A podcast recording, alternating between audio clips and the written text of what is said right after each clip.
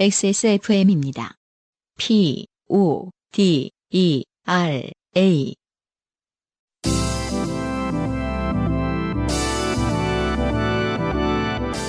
요즘은 팟캐스트 시대.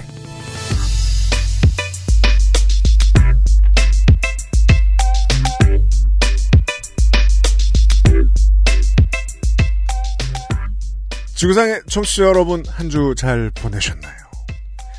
전 세계 어느 시각에서나 한 주를 여는 요즘은 팟캐스트 시대 364번째 시간입니다. UMC 프로듀서입니다. 안승준 군이고요. 반갑습니다. 네. 교시처럼 받드는 명언. 이 일이 일비하지 않으면 스포츠 팬이 될 수 없다. 네. 예. 기초 덕목이죠. 아, 그렇네요. 일이 일비하지 않으면 스포츠 팬이 될 수 없다. 네. 그 저는 일이 일비를 하는 걸 좀 싫어하긴 하거든요. 그걸 좋아하는 사람이 어디 있어요? 너. 스포츠 팬이지 않습니까? 저도 진짜 싫어해요. 안 하려고 최선을 다하면서 일이 일비하고 있는 거죠. 네. 그럼 비는 그렇다 치지만 일희도 안 하려고 노력을 해요. 음. 아니죠. 기쁘기만 하려고 애쓰는 거죠. 음. 사실 그 저는 직관감은 그게 돼요. 네. 저도 그냥 음. 기분 좋아요. 아, 그렇죠. 여행 같은 면이 좀 있고. 열심히들 하니까 어. 뭐 고마울 일이지 뭐. 네. 예, 그렇게 생각을 하는데 예. 아, 평상시에 살 때는 항상 일이 일비하고 있다. 네네. 요즘 어때요, 그래서? 요즘 아주 대박이죠. 히어로즈가 아주 좋고. 아, 그래요? 네. 축하드립니다. 네. 네. 5월 승률 1위죠. 아, 그래요? 네. 그, 뭐, 잘 모르는데 그 유강남 그건 뭐예요? 뭐, 유광남 선수요? 저 최근에 뭐 원래 뭐- 안 좋아해요. 아니, 뭐 죽은 유강남이 뭐를 뭐, 아, 굉장히 유명한 짤이 아, 돌아다니는데. 전 세계적으로 유명해진 경기가 있었죠. 네, 최근에. SSG와 음. LG 트윈스의 경기. 음, 네. 그- 이상한 보네드 플레이로 경기가 끝난. 네, 네, 네. 협살인 줄 알았는데 그냥 경기가 끝난. 네. 네. 아, 논란이 있는 건 아니에요. 그냥? 전혀 없어요. 아, 다들 그렇구나. 멍청했고 그냥 다들 멍청해서 논란이 좀 있었는데 밖에서 봤더니 멍청했더라 뭐 이런. 아, 네. 그러니까- 아, 그건 찾아보시는 게 좋아요. 지금 어, 너무 해외. 토픽에도 실렸어요. 그러니까. 네. 뭐 이러냐며. 아니, 정말 프로 선수들인데 그런 실수가 나오나 보죠. 룰은 복잡하니까요. 그러니까. 구기 종목은 룰이 복잡하니까. 네, 얼마든지 생길 수 있어요. 재밌는 지점이었어요. 그러니까 자세히는 모르는데, 아, 네. 한번 봐야지, 봐야지 하는데, 모르는데, 제일 흥미로운 지점이 그거였어요. 아, 진짜 프로 선수들인데, 이렇게 헷갈릴 수가 네. 있나 보지? 그럼요. 심판도 음. 규정집을 중간중간 찾는데 쉽지가 않죠. 네. 음, 한번 그렇군요. 구경해 보세요. 네. 네. 어, LG 팬들 우울했을 거예요. LG 팬들. 아, LG 팬들 네. 많으실 텐데. 여러분들 위해서도 저희가 존재합니다. 음. 네. 요즘은 팟캐스트 시대. 네. 2021년 5월의 마지막 시간입니다. 네. 인생이 고달픈 세계인이 자신의 삶 속에 좋게 된 이야기를 나누는 한국어 친구. 여러분은 지금 요즘은 팟캐스트 시대를 듣고 계십니다. 당신과 당신 주변의 어떤 이야기라도 주제와 분량에 관계없이 환영합니다. 요즘은 팟캐스트 시대에 이메일 xsfm25골뱅이 gmail.com 조땜이 묻어나는 편지 담당자 앞으로 보내주신 사연들을 저희가 모두 읽고 방송에 소개되는 사연을 주신 분들께는 커피 비노에서 더치커피를 라파스티체리아에서 빤도르 빠네토네 그리고 베네치아나를 주식회사 빅그린에서 빅그린 4종 세트 필에서 토일리시 세트를 TNS에서 요즘 치약을 정치발전소에서 마키아벨리의 편지 3개월권을 XSFM 이 직접 보내드리는 XSFM 관여로 티셔츠를 선물로 보내드립니다. 요즘은 팟캐스트 시대는 커피보다 편안한 커피 비노 더치커피에서 도와주고 있습니다. XSFM입니다. 오늘 커피 드셨나요? 원두커피 한 잔 어떠세요? 정확한 roasting point, 섬세한 grinding, 원두 그 자체부터 French press까지 모든 추출에 맞춰진 완벽한 원두. 당신의 한 잔을 위해 커피비노가 준비합니다. 가장 편한, 가장 깊은 커피비노 원두커피. 오늘 아침에 농구를 져가지고 아 플레이오프 첫 경기인데 8년 만에 플레이오프인데 네가 어디 팬이지? 난, 난 뉴욕 뉴욕 음. 계속 저 오늘 아침에 농구를 지는 바람에 아쉬워가지고 계속 어, 광고 중에 네. 그 짧은 광고 중에 농구 얘기하고 있었고요. 네네 자, 첫 번째 후기는 제주도의 홍지원 씨. 200 벌써 1년 전, 1, 년이 뭐예요? 3년 전이에요. 어, 방토 이야기. 3년 전? 네. 227화 하니까는 지금 140화 정도 네, 네. 전이면은 3년 전이에요. 그러네 535 어, 그러네요. 네. 음, 2년 반 전, 3년 전. 저는 첫 차로 방토를 몰았던 제주의 홍지원입니다. 흔하지 않은 일이라고 하셨지만 저는 몇 달 전에 기름이 떨어져서 차가 주행 중에 멈춘 적이 있는데요. 아, 바보 많죠? 네. 역시 음. 참고로 방토는 그런 기능이 없었지만 방토가 무슨 모델이었는지는 저희 저 인스타그램을 보시고 확인하실 네. 수 있습니다. 마티즈죠. 모닝이죠. 마티즈였어. 에디터? 마티즈였고 저거 봐라. 다음 차가 지금 아침이래잖아. 요즘이라고 확신이 있겠어요? 아니에요. 제가 기억나요. 그때 저는 마티즈 디자인을 좋아하거든요. 네. 그 방토 사진을 보면은 마티즈예요. 아, 알았죠. 네네. 방토는 그런 기능이 없었지만 그 다음 차인 아치미는 거 봐요. 다음 차가 아침이잖아요. 아 저는 이름을 그렇게 지은 거고 그냥 음. 사실은 뭐 페라리야. 되게 큰 예, 예. 아침마다 타는 아침마다 기분 좋다 뭐. 가야르도 뭐 이런 왕 아침 이런 큰 차인 줄 알았죠.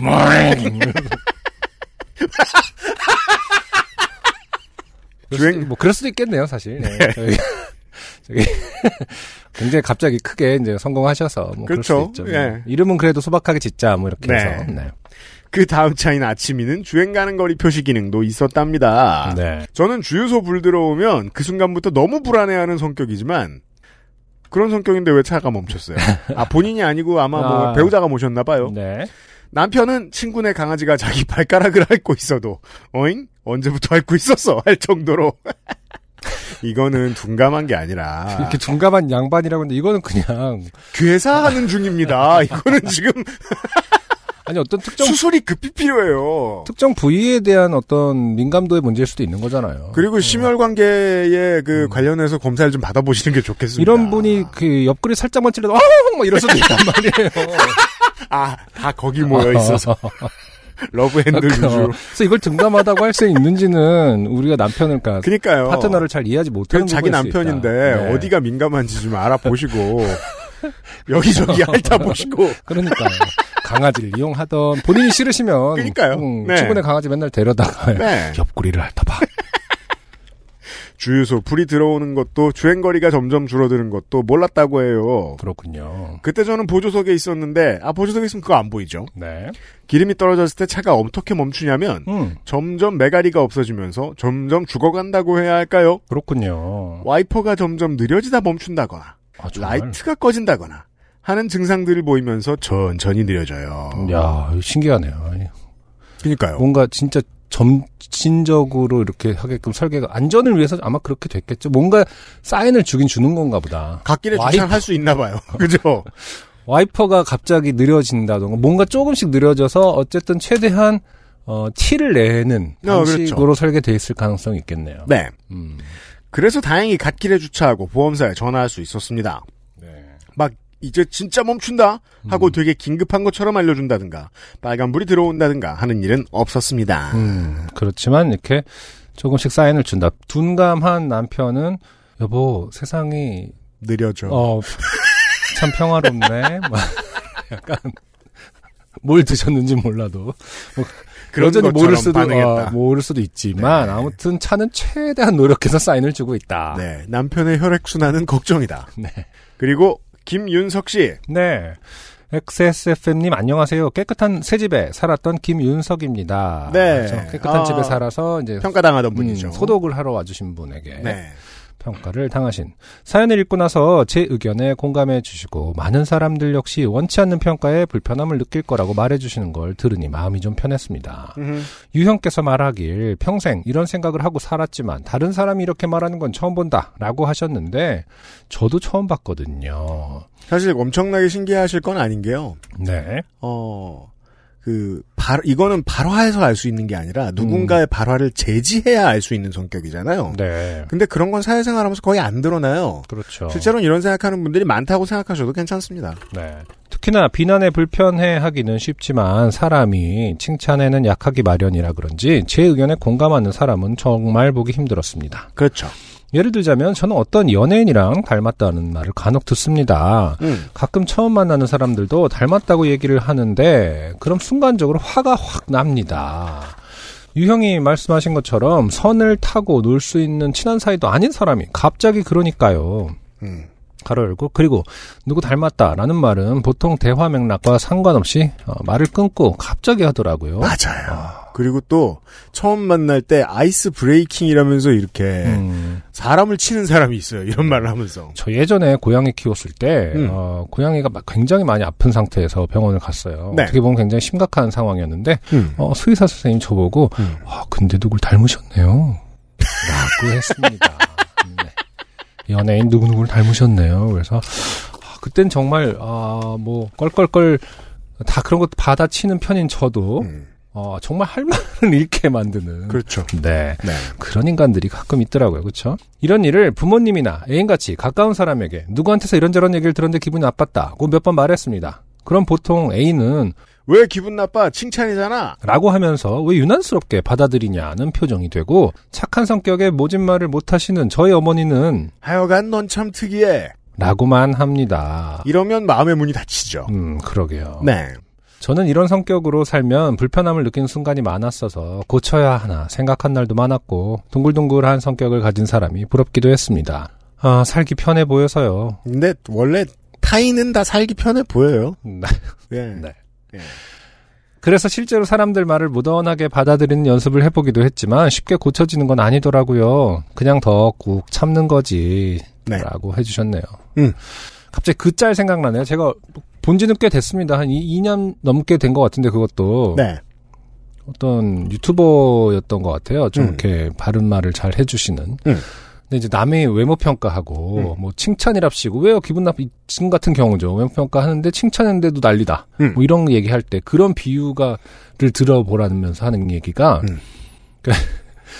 그 코인 노래방에 들어가서 음. 노래를 막 부르고 있는데 음. 우리 우리 때와는 달리 음. 이제 노래방이라는 것도 요즘 세대들에겐 코인 노래방이 어, 더 예. 그냥 혼자 들어가서 그 자기의 어떤 만족감을 위해서 뭔가를 그렇죠. 하는 거잖아요. 음. 코인 노래방에 들어가서 노래를 부르고 있는데 어떤 사람이 갑자기 문을 열고 모르는 음. 사람이 노래를 정말 잘하시네요. 라고 하면 네. 그것을 갖다가 아 칭찬 감사합니다라고 할 사람이 있겠느냐. 네. 그러니까 마음의 문 같은 건지 어- 아니면 그 경계, 그러니까 그 사람 간의 예의에 대한 경계를 코너의 문에 비유하더라고요. 좀 음. 신박한, 신- 좀 신선한 비유긴 했어요. 되게 역설적인 시대예요. 음, 예전보다 사람들이 딱히 보여줄 필요 없는 것들을 모두가 많이 갖다 파는 소셜의 시대인데 그런 만큼 자기 프라이버시도 열심히 지키고 싶어 하거든요. 네. 네. 위선적이라는 것이 아니라 네. 예, 둘 다 중요한 가치라는 거죠. 네. 네. 코너의 문을 갑자기 연, 모르는 사람이 문 연 거에 무례함이 먼저야 할 텐데, 음. 칭찬을, 하, 그게 칭찬하려고 좋은 뜻에서 문 열었다. 그렇죠. 를 네. 어떤 사람들은 계속 강조하는 거거든요. 그럼 뭐 코너 아니라 막 우리 집 안방을 열고 들어와가지고 그렇죠. 예, 집이 좋네요. 아, 칭찬인데요. 예, 열심히 사시나 봐요. 뭐, 예, 안 어, 좋아요. 네. 자, 어, 청취자 이경혁 씨의 후기입니다. 이번 주 요파시를 듣다가 이게 웬 블리자드 좋게 된 사건인가 싶어 남깁니다. 음. 방송 중 청취자가 소독하시는 분과 대화를 나눌 때 하던 게임 방금 어, 소개해드린 김윤석 씨. 네. 게임으로 고급 레스토랑과 시공의 폭풍을 언급했는데요. 음. 네, 그랬던 것 같았죠. 근데 UMC는 몰랐어요. 네. 진행자 두 분이 모두 이 게임 뭐냐 그런 게임이 있나 보다 하고 넘어갔는데 넘기셨는데 이 게임은 블리자드사가 자사의 올스타 총출동 게임으로 야심차게 만들었던 히어로즈 오브 더 스톰이라는 게임입니다. 히어로즈 오브 스톰 제가 안 했죠. 음, 네. 이거는 일찍이 포기했죠. 그래요. 음, 게임의 컨셉이 시공의 폭풍이라는 가상 공간에 스타크래프트, 워크래프트, 디아블로 등 자사의 온갖 게임 영웅들이 휘말려서 그렇죠. 전투를 벌인다는 것이기에 음. 사람들이 그냥 시공의 폭풍으로 부르는 건데 아, 그래서 그렇군요. 게임이 리그 오브 레전드의 대항마로 나왔는데 좀 헐렁하고 그래서 다들 놀려먹는 밈으로 많이들 씁니다. 그렇군요. 음. 그러니까 이렇게 막 총출동 하면은 완전 올스타전 같아서 화려할 것 같지만 또 그러니까 뭐 예를 게- 들어 어벤져스가 망한. 그렇죠. 네. 어, 그런 꼴인가 보네요. 고급 레스토랑도 같은 게임을 가리키는 밈입니다. 리그 오브 레전드와 이 게임을 비교하면서 피모 게임 커뮤니티 사이트 유저 한 분이 리그 오브 레전드의 재미가 분식집의 맛이라면 히오, 히오스는 고급 레스토랑의 그것에 가깝다며 평가한 것이 크게 조롱받으며 그렇죠. 아, 가로 열고 게임이 망했거든요. 음. 가로 닫고 음. 게임 별칭이 아예 고급 가로 열고 오를 더 붙이는 게 관례입니다. 아, 좋아요. 네, 네. 고급 레스토랑이 된 상태입니다. 그렇군요. 스파에 가까운 UMC가 이 밈을 모른다는 건 한편으로는 블리자드라는 어, 당대의 게임사가 게임 하나를 얼마나 흥행해서 참패시켰는가를 잘 보여주는 좋게 네. 된 경우가 아닌가 싶어 음. 조용한 성격에도 굳이 한 줄 남겨봅니다. 라고 조용, 네. 굳이 조용한 성격이라고 조용한 성격에 굳이 한 줄 남길 수 없거든요. 네. 위선에 해당하는 문장이죠. 네. 어, 이경혁 게임 칼럼니스트 평론가. 네. 뒤에 명함이 붙어 있어요. 네, 그렇군요. 조용한 성격이면 어, 후기 보낼 때 명함 띄어라 이런 말씀을 드리고 싶고요. 어, 어쨌든 김윤석 씨는 이 게임을 망한 게임이라고 하더라도 하고 계셨다라는 거잖아요. 그렇죠? 더더욱이 코인 노래방 비유가 맞는 것 같아요. 음, 한참 집에서 게임하는 사람. 네. 누가 집문을 열고 물론 뭐 소독하시는 분은 집문을 열고 들어갈 이유가 있습니다만 네. 집문을 굳이 열고 들어가서 네. 예 집 평가하고 이러면 더더욱이 음, 코인 노래방 문 열린 기- 문 열린 기분이죠. 네네. 네. 아, 이해됩니다. 네. 음. 그렇군요. 이 게임은 그래서 해보긴 해보셨던 거예요? 저는 포기했어요. 바로 들어가다 말고. 음. 네. 그냥 그 그냥 롤도 하니까 네. 아, 흔한 유행처럼 캐주얼하게 즐기려고 그랬는데 캐주얼하게 즐기려면 이 게임이 생각보다 많은 요건들을 차지, 그러니까 많은 요건들이 합격이 돼야 돼요. 왜냐하면 캐주얼해야 되니까 네. 아무 일도 없이 내가 그 게임에 빠져드는 건 생각보다 되게 어려운 일이거든요. 그렇군요. 어떤 의무감이 있어서 하는 경우도 뭐 이경혁 씨처럼 있겠지만, 네네. 네, 그 저는 못 빠졌어요. 그 바로 그냥 관뒀죠. 네네. 자, 어, 지난주 사연 이후로 네. 우리 법조 노동자들의 음. 어, 죽비가 이어지고 있습니다. 네.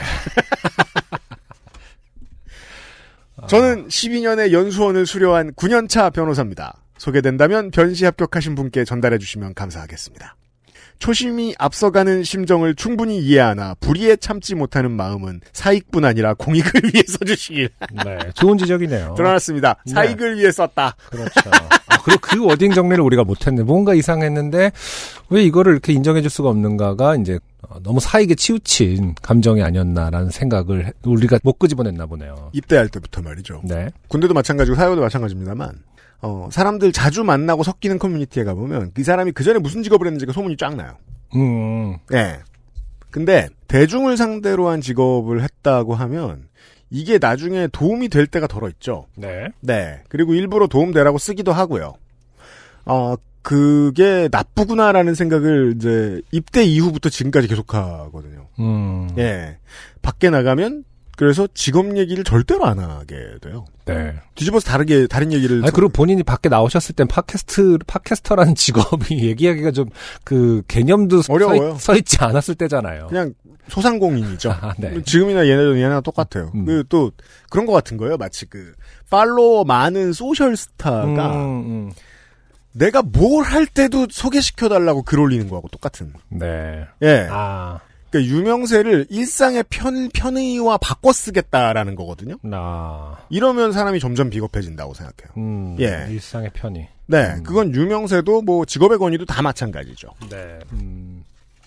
자, 엄민희 씨. 오늘의 첫 번째 사연. 아, 사연으로 넘어갔군요. 네. 네. 목포의 엄민희 씨. 아, 그렇죠. 제가 엄민희 씨 좋아해요. 네. 지난번에 사실 개 깠는데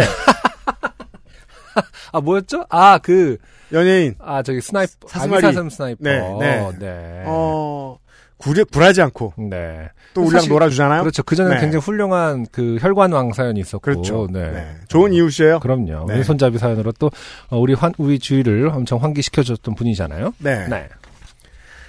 안녕하세요. 목포에 사는 혈관왕 왼손잡이 연민이입니다. 전 몇 달 전 회사 근처에서 땡이브더 칠드런에서 나온 분들이 부스를 차리고 홍보를 했습니다. 네. 그 시내에 그, 어, 자선단체 그 홍보 자리가 있죠. 고정으로 네. 음, 보면. 음. 음. 그러던 어느 날 반차를 쓰고 퇴근하는 길에 그분들이 앙케이트에 스티커 하나 붙여달라길래 그거 가끔 하시죠. 붙잡혀서 기부를 독려하는 이야기를 듣게 되었습니다. 네. 홍보를 당하셨다. 어, 열심히. 근데 이- 요즘 같은 코로나 시국에도 이렇게 그 붙잡힐 수가 그러니까 이게 법적으로 가능한 요즘 건가요? 얘기인 것 같긴 해요. 음, 네. 그러게요. 아까 뭐 그 인신을 구속하고 그러진 않으셨겠죠. 밀접 접촉을 하고. 네. 네. 몇 달 전이니까 사실은 요즘 얘기일 텐데요. 네.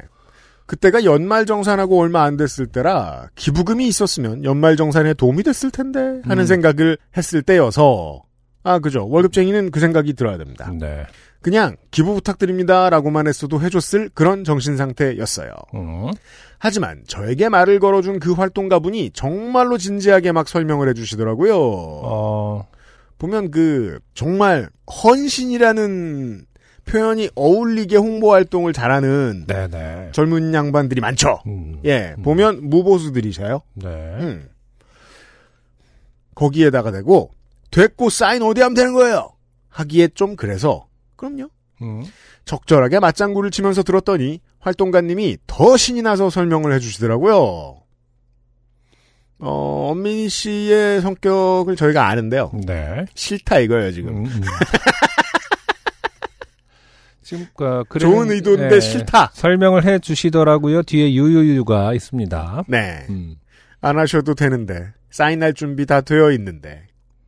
제가 엄청 경청하면서 듣고 설명 막판에 기부를 해주셨으면 좋겠습니다. 라는 이야기에 기다렸다는 듯이, 과로. 실제로 기다림, 과로. 저도 이런 때 많아요. 네. 그러니까 뭔가를 정말로 하러 갔어요. 음. 하러 갔어요. 음. 해드리러. 음. 그랬는데 보통 사람들한테 설명하듯이 설명 막 음. 그럼 사실 영혼을 잠깐 빼놓습니다. 네네. 예, 언제 끝나지? 이러고서 네 어디에 사인하면 되죠? 이러고 그냥 바로 음, 넘어가네. 음. 네. 네 어떻게 하면 되나요? 라고 답하니 활동가분이 정말 감동하시면서 감사하다고 하시더라고요. 기부 정기 후원 서류 작성하는데 그 활동가님이 활동가 저 천사를 본 것 같아요. 엄민희라는 천사를요. 정확하게는 엄민희 님이라는 천사를요라고 써 오늘의 있습니다. 핵심. 네. 이렇게 말씀하시는데 갑자기 소름이 돋으면서 사인하기 싫어지는 그런 느낌이 잠깐 있었습니다. 음, 네. 이게 어색한 게 싫은데 네네. 그렇다고 사인 안 하면 더 어색하니까 관둘 위인이 아니죠 지금. 네. 아, 이게 이제 근데 사실 요즘에 이런 게 약간 유행인 것처럼 뭐예요? 사람 어색하게 만드는 거? 아니 그럼요. 뭐 천사 뭐 뭐, 뭐 묻었어요. 본것 같아요. 뭐, 뭐 묻었어요. 잘생긴 이거, 이런 것처럼. 아, 그런 거? 그 팬 사인회 할 때, 서- 그, 그 팬분들이 연예인에게, 음. 뭐, 왜 같은 옷만, 뭐, 이렇게 당황하게 하면서 잠깐이라도, 어? 뭘, 뭐. 누나 사슴이세요? 왜 내 마음을 녹여? 뭐, 하여튼 뭐 그런 거, 사- 그런 거. 야, 너 잘한다. 거기 있었니? 누나 누나 하면서 누군가에게 아무튼 뭐 그런 거 지금 생각도 안 나는데 네. 그런 거를 이제 이 그 활동가 분이 좀 그 동년배들 사이에선 유행이라서 좀 편하게 쓰신 건가요? 모르겠네. 하여튼 그런 flow인 것 같긴 해요. 그래요. 네. 그리고 며칠 후에 길을 걷다가 위치를 바꾼 땡이브 더 칠드런 부스랑 마주쳤는데. 그러니까 혹시 피해서 걷다가 마주친 걸 수도 있어요. 그러니까요. 거기 계시던 다른 활동가님이 저에게 기부 독려를 하시길래 며칠 전에 정기 후원 등록했어요 라고 답했더니 그분도 눈이 반짝반짝해져서 감사하다고 인사하셔서 급하게 도망쳐 나왔습니다. 네. 이상으로 기부하다가 멘트에 너무 부끄럽고 눈빛에 부담스러웠던 이야기였습니다. 네네. 긴 글 읽어주셔서 감사합니다. 그렇군요. 엄민희 씨였어요. 음, 아니 요즘에 그런 글 많이 보이잖아요. 20대들이 네. 단골 문화가 완전히 바뀌어서 조금 뭐 잘해주면은 갑자기 그 발길을 끊는다. 이게 사실인지 아닌지는 모르겠습니다만. 저는 엄청 공감했어요. 네. 그 이야기. 그렇죠. 뭐 식당. 음, 음, 그러니까 맛있으면 계속 가. 음. 근데 너무 친한 척하면 그 서비스 조금 주면 진짜 무난하게 계속 가요. 네. 그러다가 말 걸면 안 와. 저 100%. 근데 그게 어떤 특정 세대의 특징으로 분류가 되더라고. 그, 그러, 저는 그 분류가 사실일지는 의심스럽긴 합니다만은 물론 그런 성향이 있는 것과 그게 특정 세대의 문제라는 건 좀 다른 얘기이기 때문에. 예를 들어 이제 30대 때 제가 어 가끔 시간이 남으면 쌀밥집에 갔어요. 음, 한정식. 네네. 근데 이제 도심에 살면 좀 멀리 나가야. 평소에 시간 안 내면 뭐 잡곡밥집에 다니는 줄 알겠어요. 그러니까 이게 그, 그 흰쌀밥은 절대 먹지 않아. 이러면서. 저, 저, 전남이나 경기도에서만 이렇게 통용되는 단어죠. 쌀밥집. 음, 그게 이제 한, 한정식 집이다. 어. 정- 정말 역설적인 단어죠. 밥은 겁만한데 반찬이 겁나 많은 집을 쌀밥집이라고 합니다. 해외에 계신 청취자 여러분. 한정식 집에 갑니다. 근데 조건이 있어요. 1인분을 시키면 물어보지 않고 주는. 음, 왜냐하면 1인분은 추가 요금이 붙어요. 100찬이 쳐나오니까. 음, 근데 한 사람만 내면 손해잖아요. 그렇죠. 추가 요금을 받아요. 정당합니다. 네. 근데 자꾸 뭘 물어봐요. 음, 심지어 막 정감이 있으신 분들은 음, 왜 자꾸 혼자 오냐고 물어봐요. 음. 그럼 먹으면서 생각합니다. 아, 맛있었는데. 음. 다신 못 오겠구나. 못 오겠구나. 그러니까. 그 제일 좋아하던 음. 곳은 아무것도 안 물어보고 그냥 내주고, 어, 5천 원 추가된 가격을 부르는. 네. 어쨌든 그렇죠. 40대의 UMC도 분명히 그것을 싫어하거든요. 저는 뭐, 98년부터 그랬어요. 알바하고 뭐 맛있는 거 먹으러 가면 네. 말안 거는 집이 최고다. 민희 씨도 약간 그런 성향이 드러나는 것 같아요. 음, 눈빛 네. 반짝반짝하는 눈빛만 봐도 100번 어, 이해합니다. 조금 싫어지는. 네. 네. XSFM입니다. 오늘은 인도네시아 만델링 어떠세요? 독특한 향, 쌉쌀한 맛, 입안 가득 차오르는 강렬한 바디감. 특별한 커피가 필요할 때 가장 먼저 손이 갈 커피. 가장 빠른, 가장 깊은 커피비노 인도네시아 만델링. 두 번째 사연. 네. 어, 세종에서 온 사연입니다. 익명이에요. 네. 제가 한번 읽어보도록 하겠습니다. 사실 아직은 좋게 된 것은 아니고 다음 주부터 좋게 될 예정입니다. 아마 유형이 이 글을 읽고 있을 때쯤엔 좋게 된 상황의 한복판에 있겠네요. 지금쯤 그러시겠습니다. 네, 이거 내용을 잘 모르겠습니다만 굉장히 어떤 어, 예언적인 네. 그리고 비장함이 좀 느껴집니다. 어, 공무원 공사 공기업 장르예요. 네. 제가 이런 이야기들을 들어본 곳으로 추리면 네네. 제가 이 부서에 온 것은 4년 전 일입니다. 지금까지 하고 있는 제 업무는 당시에는 비중이 크지 않았습니다. 사무관 한 명과 제가 다른 업무 하면서 이 일을 했지요. 중요성은 한 30% 정도였달까? 이거 이분이 알려주길 싫어해서 제가 이거 맞추면 안 되는데 네.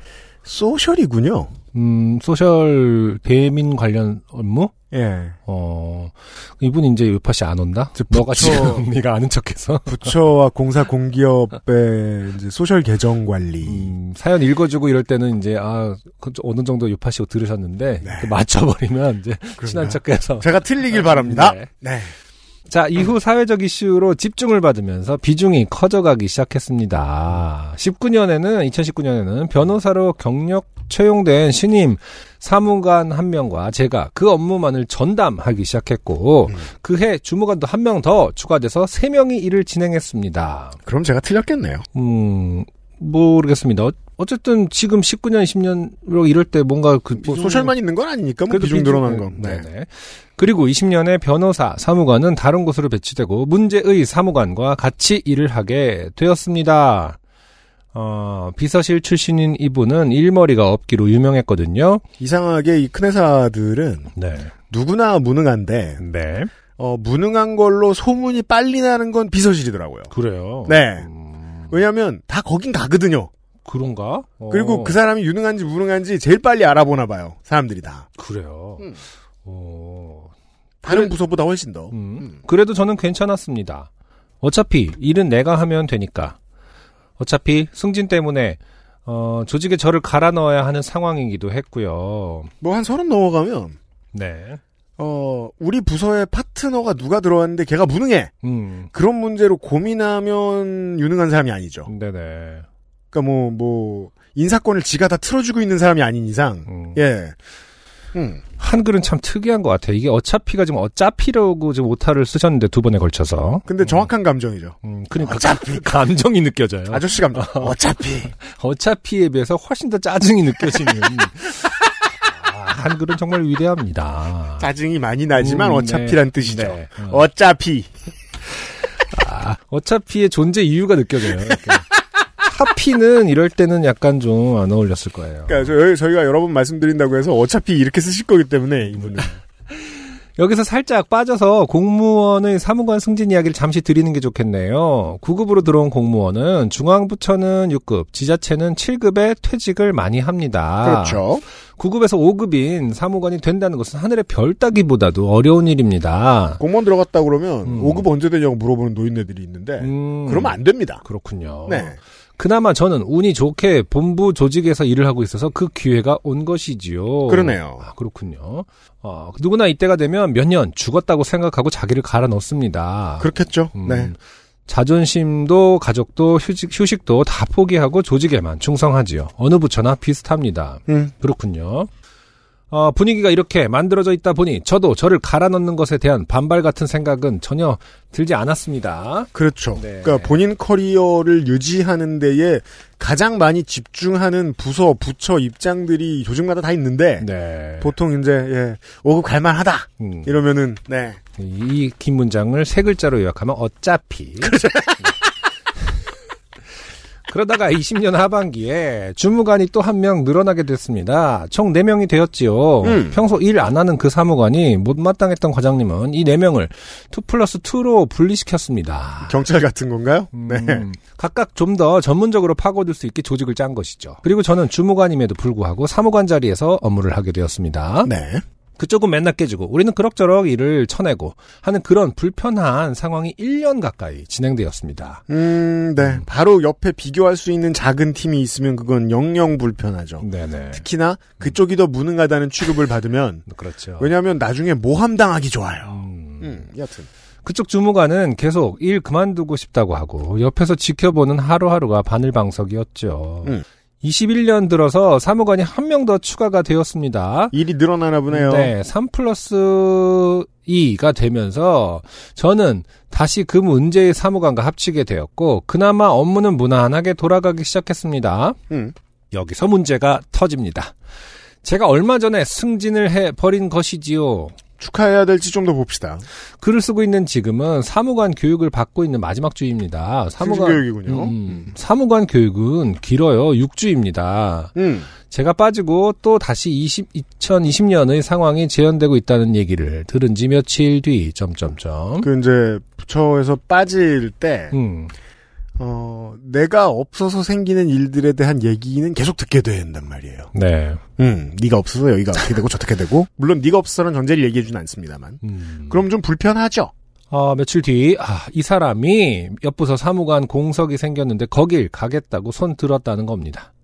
과장님이 아무리 힘들게 했다고 손 치더라도 사람이 빠져 있는데 자기만 살겠다고 도망이라니. 아 다섯 명 보직 자리에 네. 어, 본인이 지금 승진을 하셔서 잠시 네명이 됐는데 네. 어, 더 바쁜 상황에서 도망가겠다고 누가 했다. 네네. 이런 얘기예요. 과장님도 바로 오케이를 하셨고 제가 교육간 지 2주 만에 그 사무관은 탈출했습니다. 음. 어디나 그렇겠지만 사람이 늘어난다는 것은 일이 많아진다는 것을 의미합니다. 어른이 돼 보니까 참 그게 이상하죠. 음, 사람이 늘어나면 더 편해질 줄 알았는데 그렇죠. 일이 세 배로 네 배로 늘어납니다. 맞습니다. 없는 일까지도 만들어서 더 하게 되거든요. 5명분까지, 5명분까지 늘어난 일을 3명이서 하게 되는 상황이 발생한 것이죠. 음. 어, 근데 과장님은 왜 오케이를 하셨을까요? 음, 제일 무능한 사람이 간다고 하면 음, 과장은 신나죠. 그런 건가? 그러니까 일단 그, 네. 그 이제 저 팀 리더의 중요한 집중하는 분야 중에 하나가 네. 일을 더 잘하는 사람이 왔으면 좋겠다도 있지만 어, 사고를 칠 사람이 어서 빠졌으면 좋겠다가 어, 되게 중요하죠. 네네. 네. 어, 공무원들에게 5월은 중요합니다. 내년도 예산을 짜는 시기거든요. 그렇군요. 그렇죠. 네. 거기다가 지금 이 일이 너무 중요해져서 단독과로 독립시키는 준비도 5월부터 진행해야 되는데, 아, 이 사람이 다 버리고 도망가 버렸네요. 여기에서 이제 입장 차이가 등장하죠. 네. 사연 보내주신 분은 지금 어차피 못 걸었기 때문에 음. 지금 승진해. 네네. 어, 뭘 봐도 지금 조직의 안위가 우선이죠. 음. 네. 그 도망가는 분은 전혀 입장이 달랐을 거요. 어, 남아있는 친구에게 그동안 업무한 것들을 받아보니 일상 업무뿐이네요. 그렇겠지요. 여력이 있을 수가 있나요? 보통 승진에 관심이 없었으면 일상 업무 잘하고 행복하게 여생을 보냈을 겁니다. 그런데 화가 났죠. 지금 승진하는 음, 네. 사무관이 일상 업무밖에 안 해? 죠. 네. 며칠 뒤 월요일부터 저는 좋게 됨 한가운데 앉게 됩니다. 6주 동안 안 해놓은 거 플러스 예산 플러스 조직 거기다가 6월부터는 국감이에요. 아 젠장. 세종은 1년에 한 4분의 1, 3분의 1이 국정감사한 것 같아요, 보면. 음, 국감이 가- 가장 힘든 시기라고 하더라고요, 정말로. 그러니까 그 일단 피감 기관의 아예 대상이 되는 피감 기관은 정말 당연히 지옥이고 어쩌다가 참고로 불려나가는 수준의 사기업, 공사, 뭐 관련 관청 그 뭐 그냥 그 연락 잘 안 돌아오고 뭐 중앙에서 그런 곳들도 국감이 되면 그냥 위액이 많이 나오고. 네. 네. 음, 그렇습니다. 어, 이거 읽어도 되나? 그렇게 신실하게 교회 다닌 사람이 이렇게 책임감이 없을 수 있나? 성경에는 책임감이라는 말이 없나 하는 생각도 들고. 없지, 없지 않을까요? 야, 이건 근데 좀 위험한 그건 표현이네요. 아니, 그건 아, 성경 자, 이유는 쓰- 써 있어요. 네, 종교를 폄훼하려는 게 아니고요. 늘 교회 교회 이야기만 하거든요. 그 사람이 그렇죠. 교회 이야기랑 성경은 다른 거니까요. 네. 어, 한 시간 한 시간 흐르는 게 두렵네요. 네. 라고 마무리를 해 주셨습니다. 어, 중요치 않다는 것이 아니라 마음을 백분 이해합니다. 네네. 네. 음. 근데 이 이분이 이제 사연 주신 분이 무능하다고 표현한 이분은 네. 교회밖에 몰라요. 음, 직장 잘 몰라요. 네. 그리고 삶의 우선순위가 달라요. 네네. 이게 세상에 작든 크든 어느 조직을 가나 조직원 구성원들은 삶의 우선순위가 다 달라요. 그럼요. 본인처럼 이제 내가 일하는 부처에서 겁나 유능해야지 라고 생각하는 사람 생각보다 없다는 거 본인이 아실 거예요. 음, 네. 열심히 살지, 그니까 그, 내가 가고자 하는 방향대로 열심히 살지 않는 사람하고 같이 가야 되는 게 삶입니다. 그 점에서는 저는 대학 다닐 때는요, 네네. 고등학교 때도 그렇고, 어, 이 발표조처럼, 그, 무능하고, 어, 무책임한 사람들을, 네. 그, 성경에 없는 책임감이라는 단어를 모르는 음, 이 사람들을 사회 나가 또 만나게 될까? 음, 설마 사회 나가면 안 이러겠지? 어, 라고 생각했거든요. 굉장히 특이한 케이스로만 보고, 그렇죠. 네, 그 조가 완전히 똥 밟았다. 네. 네. 그렇게 생각했단 말이에요. 음, 어, 그런 오해가 없었죠, 삶에 대한. 음, 네. 그쵸, 삶은 늘. 사람이 바뀔 리가 없잖아요. 네. 예. 무조건 rewind인 거예요. 음, 저는 정말 그렇게 생각했어요. 일하면서 하- 행하는 거의 모든 프로젝트는 발표조 모임이랑 똑같다. 음, 네가 못하면 넌 진다. 그리고 남이 못하는 건 조건에 지나지 않는다. 네. 그렇게 생각하셔야 됩니다. 네. 한 시간 한 시간 흐르는 게 두렵잖아요. 계속 두려워하면 안 됩니다. 네. 원하시는 결과가 있으시다니까 이렇게 말씀드리는 거고. 네. 네. 모르시겠다면 저는 할 말이 없지만. 음흠. 이런 고민하시는 분들 많다는 거 아- 압니다. 공무원 아니더라도 말이죠. 흔한 인생 얘기였어요. XSFM입니다. 오늘 커피 드셨나요? 더치커피 한 잔 어떠세요? 최고의 맛과 향을 위한 10시간의 기다림. 카페인이 적고 지방이 없는 매일 다른 느낌의 커피. 당신의 한 잔을 위해 커피비노가 준비합니다. 가장 빠른, 가장 깊은 커피비노 더치커피. 밴드도 보면. 네. 물론 뭐, 리더가 여러 사람이고 막, 투닥투닥 싸우고 막, 음, 서로 열정이 있게. 그런 경우도 있어요. 네. 그치만, 에, 실제로는 이제, 끌고 나가는 사람이 있는가 하면, 음흠. 다른 사람들은, 어, 삶의 다른 방향 어떤 곳으로 나가면서 이 네. 일도 하고, 그런 음. 경우들도 있잖아요. 그렇죠. 예. 네. 그 차이는 분명히 누구에게나 있습니다. 네. 그렇죠. 응. 음흠. 어... 그렇게 감정이입이 안 돼요? 아니, 그렇진 않아요. 어. 그러니까 간만에 대박 관심 없긴 아, 그렇지 않습니다. 아, 그렇구나. 아니, 그런 부분은 좀 있, 어요 그러니까 워낙 일방적인 지금 사건이 실제로 뭐가 벌어졌는지 정확하진 않거든요. 그러니까 저한테. 그건 그래요. 네. 이분도 음. 뭐 자세하게 말씀하시기 어려우니까 많은 네. 걸 가리셔서 그렇죠. 네. 뭐 도망가 버렸다라는 표현을 쓰셨는데 어쨌든 뭐 이렇게 부서를 옮긴다라는 어떤 정당한 권리 중에 하나일 수도 있는 거고 네. 뭐 모르겠어요. 그래서 이제 음. 근데 그 UMC가 잘 정리를 해 주신 거라고 생각하고요. 저는 네. 그냥 그러게 하긴 이러고 있었는데 꼭 네. 뭐 제가 그렇게 너무 관심이 없는 건 아니죠. 어, 밴드 비유를 해 주셨는데 맞습니다. 밴드 같은 경우도 정말 그 뭐 10년 넘게 그런 갈등을 그러니까 언제나 반복하면서 아 맞아요.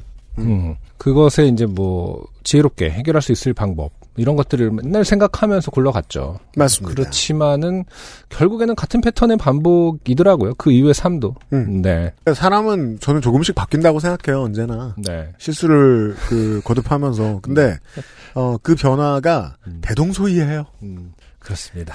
오늘의 마지막 사연 조은주 씨입니다. 네, 안녕하세요. 호주에 살고 있는 조은주라고 합니다.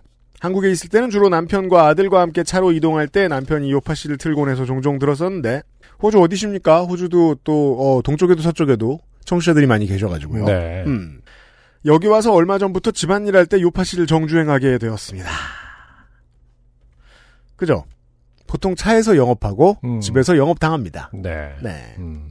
저는 지금 2016년 방송분을 듣고 있습니다. 역주행하셨군요. 음. 16년 방송분을 듣고 있다가 옛날에 한국에서 듣던 사연을 다시 듣거나 UMC님과 안승준님이 16년 당시의 상황을 얘기하시면 저는 그와 관련된 옛날 생각을 하면서 추억에 잠기게 되더군요.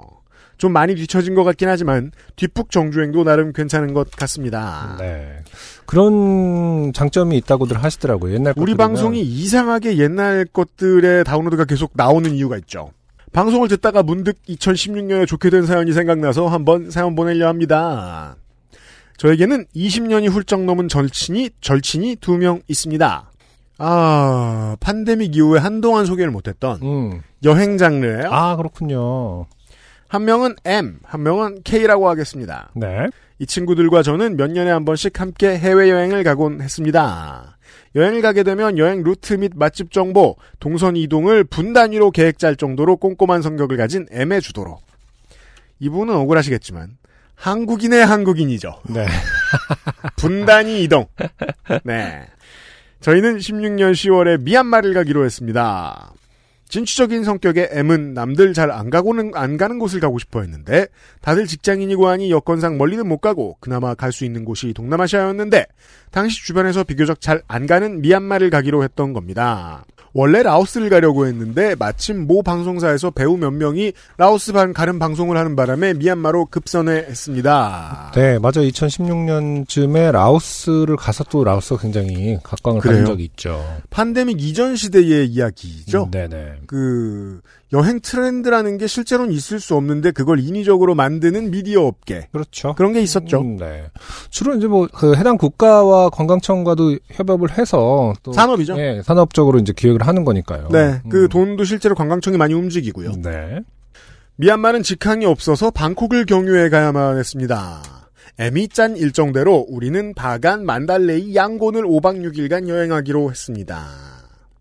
가기 전에 그 알실에서 그 전에 방송했던 미얀마 관련 특집을 들으며 나름 예습도 하고 갔습니다. 여행지 및 유적지 등에 대한 배경 지식을 쌓는 데 많은 도움이 됐습니다. 네. 처음 도착한 바가는 유적지가 많아 여행자들에게 유명한 곳이지만 시골 같은 분위기였습니다. 보통 유적이 많으면 시골 같은 분위기입니다. 음, 아닌가요? 유적이 많으면 시골 같은 분위기다. 물론 최근에 광화문에서 유적이 발견됐습니다만. 네. 뭐 예를 들어서 유럽 같은 경우는 그 뭐 200년 전, 몇천 년 전에 쌓은 돌길이 그대로 있잖아요. 마차가 지나가는 그렇죠. 길그 자체를 쓰고 하니까. 음. 음, 그런 게 이제 아. 예스럽긴 하는데, 예스럽긴 하죠. 유적이 많으면 예스럽고, 그, 과거와의 연관성이 좀 있어 보일 수는 있습니다만은, 음. 시골 같다라는 말은 또 별개일 수는 있는 거죠. 아시아의 상당수 국가들은 유적과 개발을 어, 대척점에 두죠. 네. 유적은 유적재로 두고. 우리가 흔히 말할 때 시골 같은 분위기는 어쨌든 기본적으로 그 음. 지역 산업이 농업일 때나 뭐 이런 축산업이나 그런 거의 문제라고 생각한다면 예, 유적과 시골과의 좋아요. 관계성이라기보다는 네, 예스러움에 대한 문제, 과거의 분위기가 난다 뭐 이런 거겠죠. 좋습니다. 조은주 씨가 잘못 쓴 걸로. 네. 처음에 미얀마에 도착한 순간 영어로 된 간판이 하나도 없어서 매우 당황했습니다. 음, 아, 내가 문맹이면 이런 기분이겠구나. 라는 생각까지 들 정도요. 네. 철두철미한 M이 인터넷에서 맛집 정보를 찾아왔으나 그 맛집 간판을 미얀마어로 읽을 수가 없어서 어찌저찌 힘들게 찾았을 정도로요. 네. 예전에 영국 식민지였던 영향이라 그런지 영어 스피킹을 어느 정도 하는 사람들은 꽤 많았습니다. 하, 그, 물론 뭐 맛있는 음식을 먹는 것은 참 중요합니다만은 음. 맛집이라는 단어가 이제는 너무 권력화 돼 너무 상업화 돼 있거나 권력화 돼 있는 것 같아서 네, 근데요. 미얀마에서 맛집을 찾는 게 무슨 의미가 있는지 잘 모르겠어요. 그 물론 어떤 나라든 간에 마찬가지지만 음. 아예 모르는 문화권에서의 맛집은 어떤 기준으로 누가 정한 것인가 한국 사람은 음. 어. 그러니까 뭐 현지인에게 물어봐서 해결할 수 있는 게 어떻게 보면 가장 좋은 경험일 텐데 여행 작가라는 직업의 매력, 그 음. 비겁한 매력 중에 하나예요. 네. 그 직군이 뭘 잘못한다는 게 아니라 음, 어, 아무도 주지 않은 권력을 가지고 마음껏 휘두를 수 있죠, 비교적. 네. 여기 맛있어, 어. 이놈들아. 음, 가.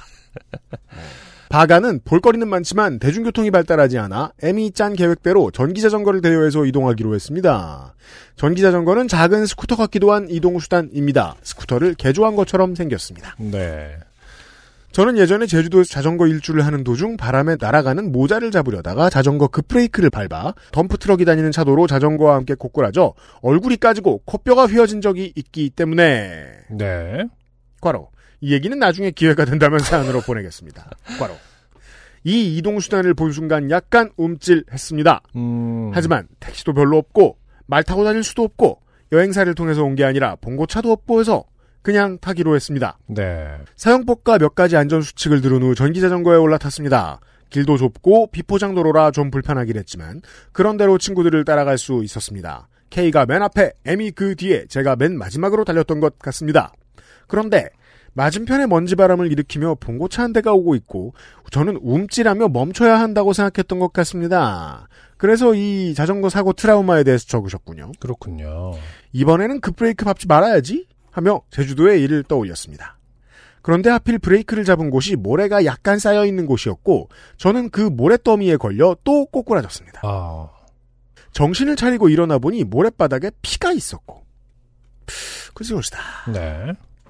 무엇을 모래라고 부르느냐가 개인차가 있겠습니다. 음. 네. 네.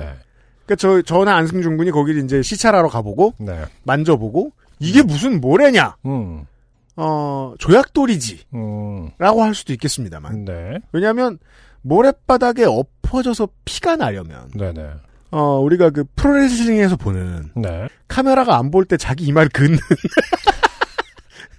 여러분 처음 아셨죠? 어, 그 블레이드 잡이라고 하는데요. 음. 이런 걸 하지 않는 이상 피가 너무 쉽게 나는 것은 아닌가. 아니에요. 이 UMC야말로 자전거를 많이 안 타서 모르시나 본데 저도 어릴 땐 되게 많이 탔는데. 그래요? 저도 우리 어렸을 때 그래서 모래 모래가 쥐약이긴 하잖아요. 자전거 왜냐면은 그, 그 미끄러우니까. 에디터 연결 준비하세요? 네. 아 그렇죠. 뭐 저 자전거의 달인이 계시니까. 근데 저도 네. 어렸을 때는 정말 나- 누구 못지않게 탔어요. 네. 그 자전거를 진짜. 그래서 많이 진짜 자가 치료에 굉장히 능할 정도로 엄청 네. 많이 가지고 다녔거든요. 그래요? 모래바닥이 제일 위험하죠. 어. 네, 그리고 곧바로 그 찰과상? 네. 전 찰과상이라는 단어는 모래바닥에 의해 존재한다고 생각할 정도로. 아 그 정도예요? 네. 어. 에디터 한번 연결해 보도록 하겠습니다. 네. 모래와 피의 관계, 자전거와. 질문의 요지를 놓쳤는데 그래서 모래가 위험한 건가요? 뭐가 위험한 건가요? 음. 모래가 그러니까 자전거를 타다 모래바닥에 쓰러지면 피가 많이 나나? 음. 당연하죠. 그래요? 네. 이거 내가 테스트 해봐야 되겠는데? 네가 스스로? 아니 그러면은 역으로 질문 드리면은 어디에 넘어지면 피가 안 날까요? 우레탄? 근데 저는 모래바닥에서는 상상할 수 없네요. 그건 제가 몰라서 그러나 보다. 아, 아, UMC는 말 그대로 이렇게 놀이터 같은 모래를 상상하시나 본데, 음. 어, 이 모래 아니에요? 바닥이라는 것은 음. 모래가 지나가던 트럭에, 트럭이나 어떤 거 위에서 조금씩 흩뿌려져 있을 때, 그 그래요? 양이 그냥 도로 위에 어느 정도의 모래가 뿌려져 있는 어떤 그 정도를 말하는 거. 해수욕장 같은 게 아니라 그렇죠. 사, 사람이 안 다칠 정도의 모래 양이라면은 자전거가 나가질 못합니다. 음. 아 해수욕장처럼 그렇죠. 그렇죠. 해수욕장에서 모래, 그 아, 자전거를 탄다라는 이해가 것은 되네요. 이해가 되네요. 네, 어. 제주도 같은 경우에는 그 바닷가의 모래가 바람 때문에 도로에 곳곳이 쌓여 있습니다. 맞아요. 그 지점에서 브레이크를 밟는다면은 바퀴가 모래에 구르면서 미끄러질 가능성이 높습니다. 네. 그렇군요. 그리고 결국에 이제 찰과상을 입는 것은 이제 모래가 포함된 도로에 부딪혀 음. 그 마찰을 한다라는 거죠. 그렇죠. 만약에 씨름판 같은 곳이라면은 피가 안 날 수 있는데 일단 자전거가 안 나갈 것이다. 아 그렇죠.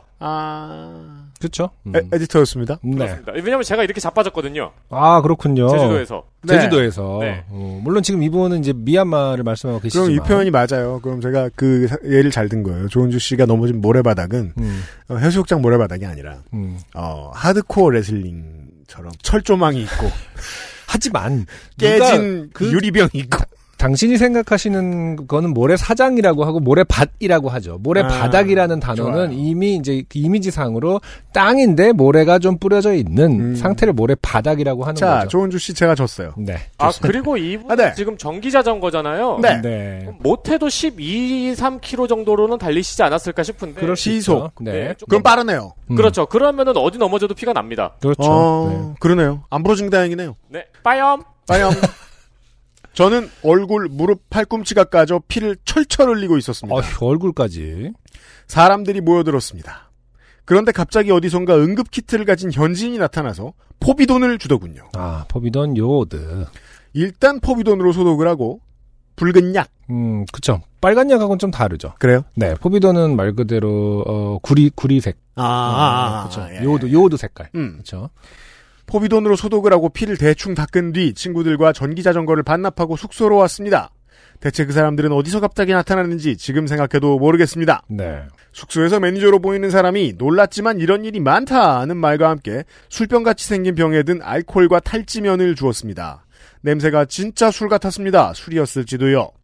비포장 모래바닥에 넘어져서인지 상처에 모래가 박혀 있었고 진짜 빠른 속도로 가셨었나 보네요. 네.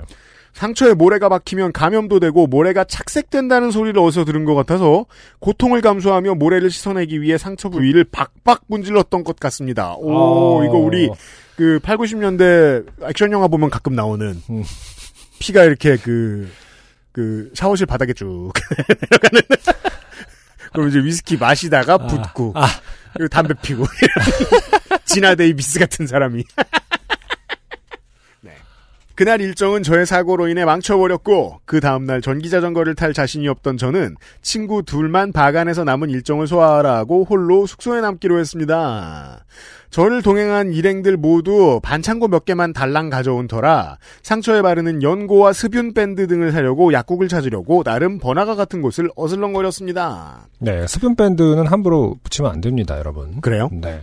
수분 밴드는 사실은 굉장히 통제 하에 붙여야 되거든요. 그 말 그대로 그 기본적인 딱지는 음. 음.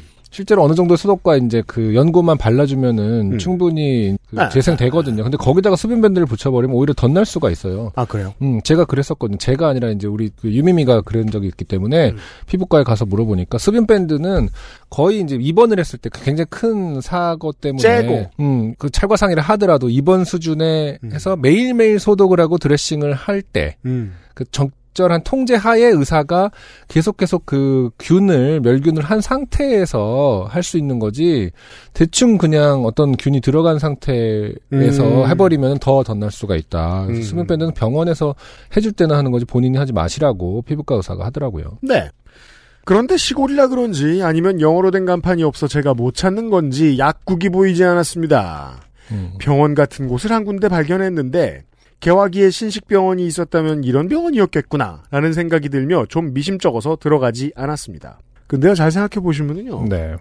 우리나라에서도 병원 가보면 이건 이렇게 얘기해야죠. 자영업자의 노동권이 잘 지켜지는 곳 음. 그런 가게들이 있어요. 네. 예를 들면 중식당, 음. 세탁소, 음. 병원 음. 이런 곳들은 3, 40년째 인테리어를 그대로 뒀죠. 음. 3, 40년이 뭐예요? 더 한 곳도 있어요. 예. 음흠. 뭐 여기도 마찬가지일 거라고 저는 생각합니다. 네네. 얼굴도 다치고 여기저기 밴드로 엉성하게 붙인 상처 투성이인 채로 거리를 돌아다니니 사람들이 흘끔거리며 쳐다봤던 것 같습니다. 말을 데리고 다니던 호객꾼이 저에게 말을 걸려다가 옆에 있던 사람이 눈치 없이 뭐 하는 거야? 라는 제스처로 툭 치니까 헐 이런 표정으로 안쓰럽게 쳐다보며 저를 피해가기도 했습니다. 음, 어떤 상황이었을까요? 근데 그러봤자 찰과상인데. 근데 이제 얼굴이 다치셨으니까 음, 음, 네. 음. 맹수랑 싸운 줄 알았겠죠. 음. 가게에서 뭘 사려고 계산을 해도 사람들이 놀란 눈빛으로 쳐다보았습니다. 여튼 바간에서는 가지고 있던 반창고를 총동원하여 그냥저냥 버텼던 것 같습니다. 숙소에 남아 이것저것 검색하다 보니 전기자전거 사고가 생각보다 많더군요. 이 정도 다쳤으니 다행이지. 아, 네. 더한 걸 보셨군요. 라고 스스로 위안하기도 해보고 가져온 약 중에서 이런 경우에 먹으면 도움되는 게 있는지 한국에 있는 약사 친구에게 톡으로 물어보기도 하면서 바간에서의 일정은 통째로 날려버렸습니다. 이후 만달레이에서는 가이드 택시를, 양곤에서는 일반 택시와 대중교통을 이용할 수 있어서 남은 일정을 소화할 수 있었습니다. 그러나 미얀마에서의 제 여행 사진은 모두 모자, 선글라스, 마스크, 일명 간첩 패션으로 남았습니다. 환전하러 은행에 들어갔더니 선글라스랑 마스크를 벗으라고 해서 벗은 적도 있네요. 네. 여러모로 음, 판데믹 이전의 세상이죠. 그러네요. 뭘 쓴다고 지금 예 음. 벗으라고 요구합니까? 네. 습윤밴드 맹신론자인 저는 아, 아. 안승준 군 못되게 굴어주세요. 네. 어, 맹신론자인 저는 얼굴에 난 상처에 흉터가 남게 하지 않으려고 일정마다 틈틈이 수분 밴드를 찾아다녔습니다.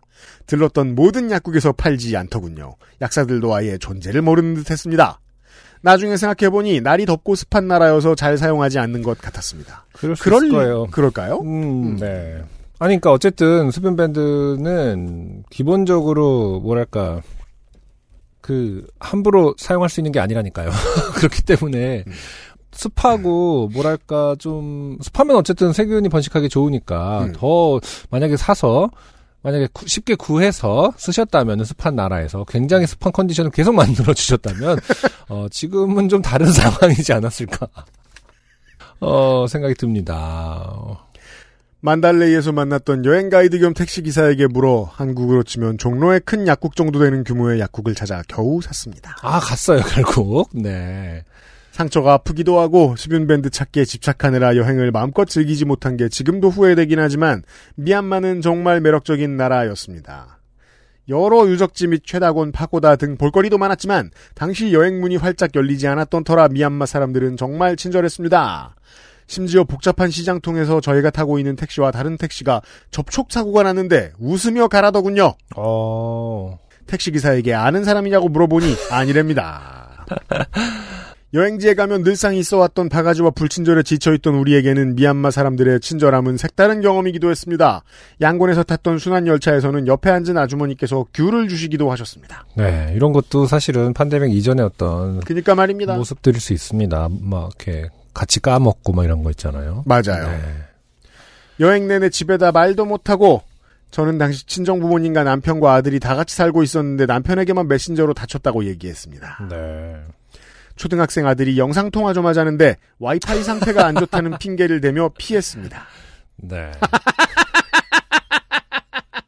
보통 이런 것은 이제 양육자보다는 이제 그 보통 어, 피양육자 주로 아이들이 이제 피하는 상황이 그렇죠. 있으려면 있을 텐데. 네. 근데 이제 부모님께서 그- 사실 지금의 10대의 인류들은 감이 있기 때문에 압니다. 네.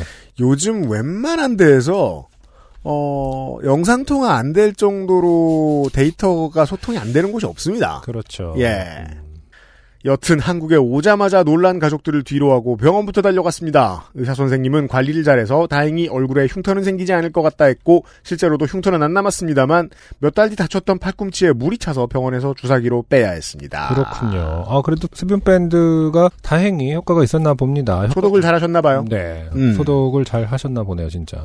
며칠 전 남편이랑 어느 여행 프로그램에서 미얀마를 보다가 요파 씨의 거기서 다친 사연 보낼까 하고 낄낄거렸을 땐 재미있었는데 글로 쓰고 보니 노잼이네요. 음. 최근에 뉴스에서 최근 미얀마에서 안타까운 일들이 벌어지고 있다는 소식을 들었습니다. 여행에서 제가 만났던 분들 포함해서 미얀마 국민들이 무사하길 바라며 빨리 민주화가 이루어지기를 바라는 마음입니다. 네. 조은주 씨였어요. 그렇군요. 이렇게 또 갔던 자기가 또 애정을 갖고 있는 도시와 나라가 어떤 파국에 휘말리고 있는 걸 보면은 또 이제 갑자기 또 옛날 생각나면서 어, 더 관심이 많이 가겠네요. 저는 신혼여행 발리였어요. 그렇군요. 대지진 화산 폭발 화산, 어, 어. 때 네. 우리 저 드라이버께서 음. 그분이 이제 저희가 신혼여행 갔을 때 큰 딸이 이제 대학 간다고 하셨었어요. 자랑하셨어요. 그냥 이제 자카르타에 보내고 음. 상경을 하고 음.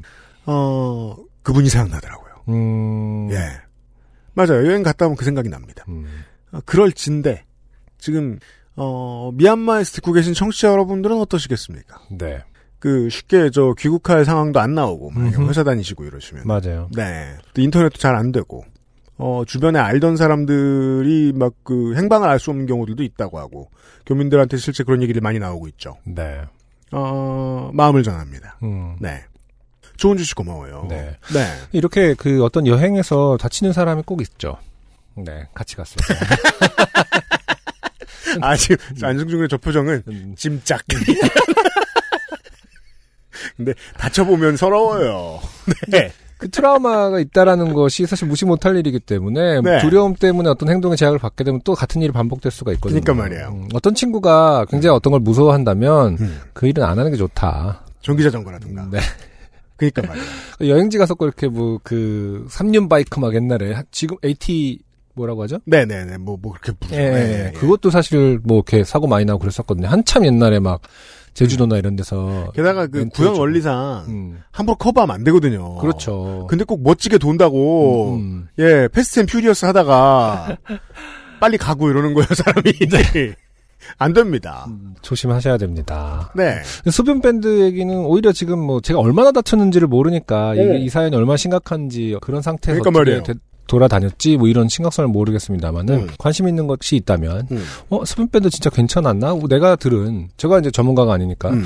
피부과 의사 말은 절대 개인이 하지 말라고 그랬는데 그런 생각이 드니까 그러니까요. 일단, 저도 그런 주의 들었어요. 음, 이 사연의 그 핵심 주제는 수변 밴드 수면 밴드 네, 쓰는데 조심하자. 청취자분들 중에 어, 피부과 전문의가 계시다면 네. 정확한 정보를 좀 공유했으면 좋겠다 네. 생각이 드네요. 그리고 어, 미얀마의 민주주의가 빠르게 찾아오길 바랍니다. 음, 음. 네. 아니면 이제 미얀마에서 주셨던 그 알코올 같은 거, 네. 어, 그게 이제 굉장히 어, 도수가 높은 거여서 싹 다 그냥 어, 소독이 됐다. 옛날에 친구가 그렇게 불러 왕보드카 무슨 80도 이런 거. 그 매실처럼 담가졌다. 예, 그럴 수 있습니다. 예전에 그런 거 뭐요? 고증한 사람이 있었나요? 그 왜 람보나 이런 애들은 그 음. 화약으로 그걸 했죠? 굉장히 그 상처에 심지어 막 뭐 화약을 바르고. 어, 뭐, 불 붙이잖아요.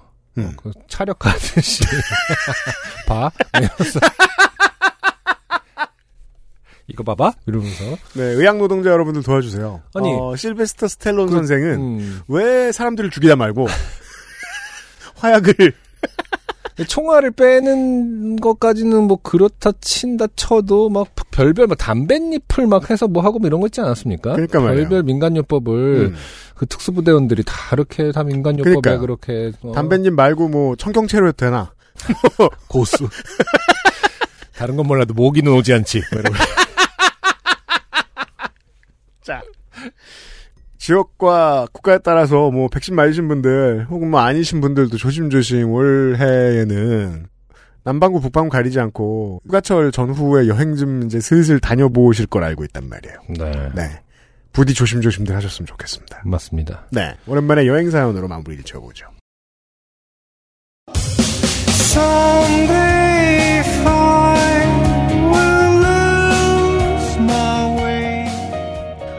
5월의 마지막 요즘은 팟캐스트 시대였고요. 6월의 첫 시간에는 네. Lost Station이 준비되어 있습니다. 네, 엄밀하게 현재 5월 31일 날 모시는 거니까 5월에 Lost Station이 네. 5월 1일 날 방송이 되는 거죠. 네. 어, international 어, 셀러브리티. 정말 보시는데 힘들었죠. 다행히 이제 통역은 필요 없을 것 같긴 하지만 네. 어, 그쵸. 한국말을 좀 하시는 걸로. 완벽하신 건 아닌 것 같은데, 제가 기억에 의하면. 한국말 좀 하시는 걸로 알고 있어요. 네. 네. 어, 국제적 celeb과 함께. 네. 다음 주 이 시간, 그리고 우리 그거 좀 홍보 많이 해야죠. 6월 5일. 6월 5일 토요일, 네. 저녁 8시. 네. 네. 오랜만에. live streaming. 네.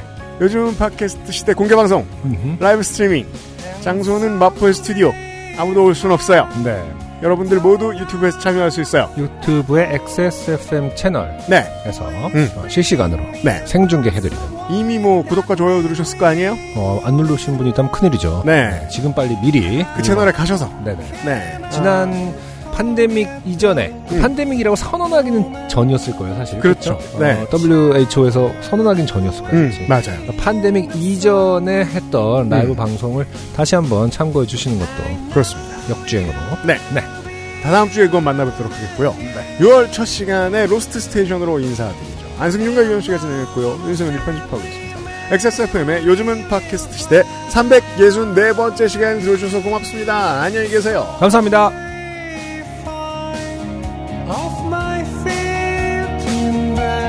XSFM입니다. P, O, D, E, R, A. Everything between us wouldn't be like the way